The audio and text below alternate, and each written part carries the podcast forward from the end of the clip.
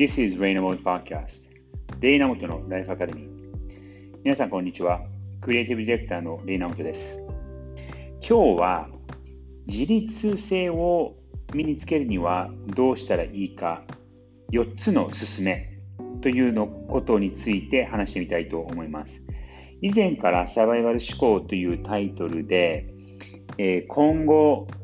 いろいろこう世の中が大きく変わっていく中どういう人材が生き残れるのか、そしてどうしたら生き抜くことができるのかっていうことを何回か話したと思うんですけども、できるだけ若いうちに身につけるべく力で自立ということを以前話しました。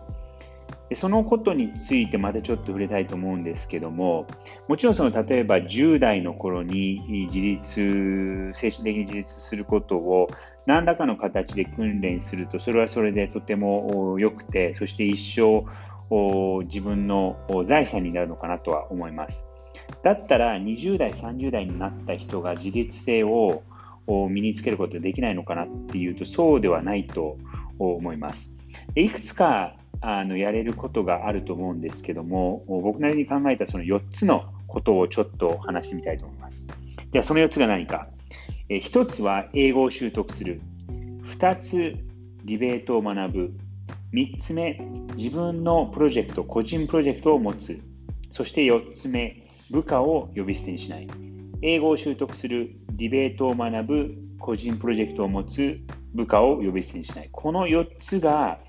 え年齢に関係なく習慣として日常的にできることで、そしてそれが事実性につながるっていうふうに思います。まずじゃあその英語を習得するというのは、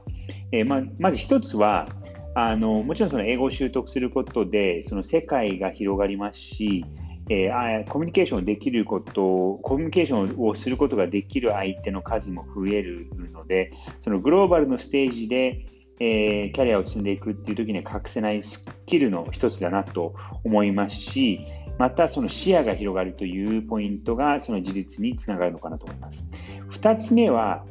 えー、これはですね、その英語という言葉の性質に基づくんですけども、英語って敬語という概念が非常に薄いんですね。もちろんそのあのカジュアルな言葉遣いだったりとか、オフィシャルな、フォーマルなオフィス言葉遣いっていうのはあるんですけども、えー、日本ほど、日本だったり、あと多分韓国もそうなんですけども、そのアジアの言葉っていうのは、その、えー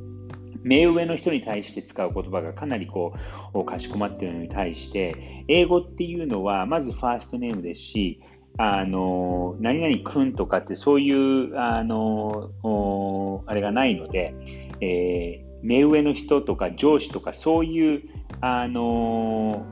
雰囲気が出ないんですね。となるとあのみんなのこう立場が一緒の立場で話すことができるので、えー、下の人もあの立場としては下の人も上の人と同じ立場で、えー、話すことができるっていうことは、えー、自分の自立性につながるっていうことで英語を習得するのが、え 非常に役立つ。それがまず一つ。二つ目、えディベートを学ぶ。これはディベートはそのもちろんそのえー、討論とか協議をすることなんですけども、僕はこれ、あの高校、スイスに初めて留学したときに、その協議ディベートという言葉を知ったんですね。それはただ議論するだけではなく、えー、特定特定の論題に対して、あえて異なる立場に分かれて、えー、お互いで議論をし合う。そして説得量を競い合うっていう活動なんですけども、そういうことを結構、そうですね、中学生、高校生ぐらいからそうクラブ活動のような形で、えアメリカでよく行われていることがあります。日本でも最近、このディベートっていうのが、えー、ここそうですね10年ぐらいもうちょっと広がってきたのかなとは思うんですけども、えー、別にこれはこれもその10代の時にだけにやることではなくて20代30代になってからでも訓練することができるスキルなのでディベートを学ぶとその自分のこの意見をこうはっきり持って伝える癖がつくことができるっていうのがあります。3つ目個人プロジェクトを持つ。えー、個人プロジェクトとは、これ、実行検査のためにあの仕事とは自分のその本職とは別に、えー、自分でこうテーマを見つけて何かを作ったり学んだりすることを、えー、僕はこれ個人プロジェクトとして、えー、捉えています。人を採用するときに、あの、その履歴書とかを見るときに僕がいつも気にするのは、その人がその自分の職業以外のところで何か自分のプロジェクトをやっているか、例えばそのデザイナーだったら、えー、その仕事でやるクライアントの仕事だけではなくて、例えば自分で何かテーマを作り上げて何かを作るっていうことをやったりとか、えー何かをこう新しいことを学んでその仕事のために使うっていうことをしてるかどうか。これっていくつかのことがあの見れると思うんですけどまず一つはモチベーションがちゃんとあるかっていうのが一つ。で二つ目にはその自分のこのプロジェクトとしてやるのである程度の形にしなきゃいけないとは思うんですけどもちゃんとそこまで持っていける力が身についてるか。そういうところでその人のその仕事以外のモチベーションだったりとか、こうイニシアチブをちゃんと取るかっていうことを見極めることができる。で自分のこのプロジェクトをやることによって、えー、自分の考えとかをもっとはっきりできるようになので、自立性も育つこと、養うことができるっていうのが、えー、3つ目。そして最後に、これは意外かもしれないんですけども、部下を呼び捨てにしない。これはあの自分、まあ、その上司としての立場の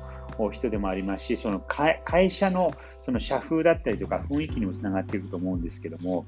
えうちの会社も特に東京オフィスを立ち上げた時にやったのはですね、これ意識的にやったんですけども、えまず、えお互いをファーストネームで、え呼び合う。そして2つ目に、えー年齢関係なく、年功序列関係なく、何々さんというふうに呼ぶ。だから僕も、えー、下の人でも、その女性でも男性でも、何々くんとか何々ちゃんではなくて、何々さんっていう呼ぶことによって、これもさっきのその英語に敬が、えーと、敬語がないっていうことをお伝えしたんですけども、えー、逆にこの呼び捨てにしないとか、呼び方をこう統一することで、立場が対等になり、下の人もちゃんと自分の意見を持って伝えることが少し気楽になるっていうことで、自立性が、えー、つく。ということで、えー、呼び捨てに、部下を呼び捨てにしない。この4つ目です。はい、まとめるとですね、えー、まず自立性を身につける4つのおすすめ、どういうことかというと、えー、1つは英語を習得する、2つはディベートを学ぶ、3つ目は個人プロジェクトを持つ、そして最後に部下を呼び捨てにしない。英語を習得する、ディベートを学ぶ、個人プロジェクトを持つ、部下を呼び捨てにしない。ということで、年齢に関係なく自立性が身についていくのではないかなと思います。今日はサバイバル思考の一環としてこの自立性をどう身につけるか、その4つの勧めということでした。それでは、Have a nice day!